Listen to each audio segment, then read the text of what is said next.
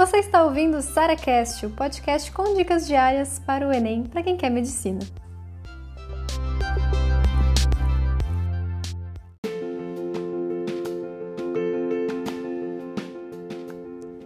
Como estudar sem resumos? Isso aqui é para as pessoas que me falam, Sara, eu não consigo abdicar do meu resumo, eu não consigo abandonar, parece que eu não sei nada se eu, se eu não escrevo, né? Esse tipo de coisa.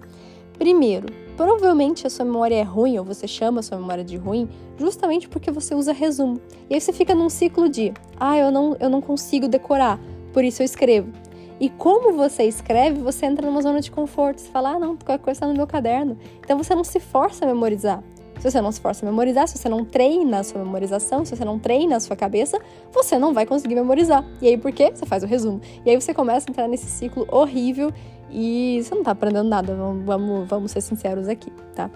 Como é que a gente pode eliminar esse resumo? Primeiro, transforma um resumo escrito em um resumo em áudio. Essa é a primeira dica para vocês e que já ajuda pra caramba. Você vai continuar tendo seu resumo, mas agora em vez dele ser escrito, que demora um século para fazer, agora você vai se explicar, assim como eu estou fazendo aqui com você, explicando o método de estudo, você vai explicar matemática, biologia, química, física, e não precisa mostrar para ninguém não, é só para você mesmo. Já ajuda pra caramba.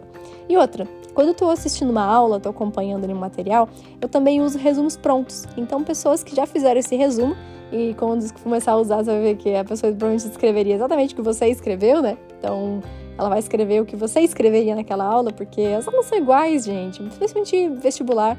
Todas as aulas são muito parecidas e se tiver alguma coisa muito bizarra é que é aquela aula que tá errada, né? Porque o assunto tem, ele cai do mesmo jeito há décadas, sabe? Então não tem problema algum você usar resumos de outras pessoas ou até mesmo muitos é, apostilas têm esse tipo de material, enfim, material teórico ali acompanhando com a aula.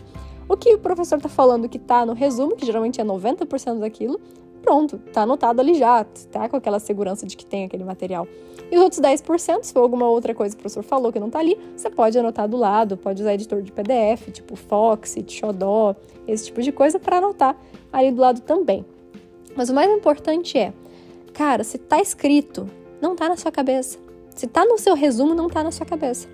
Porque se estivesse na sua cabeça, não precisaria estar naquele resumo. Então, o grande objetivo de tudo isso é você ir se livrando do resumo, por quê? Porque você está dependente dele. Porque você não consegue fazer a prova sem seu resumo. E você não vai ter seu resumo no dia da prova, convenhamos, né?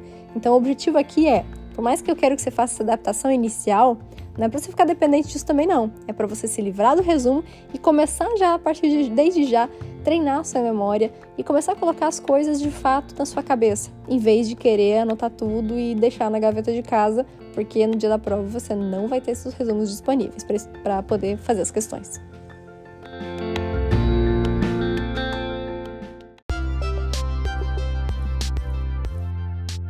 Você ouviu mais um SaraCast, o podcast com dicas diárias para o Enem.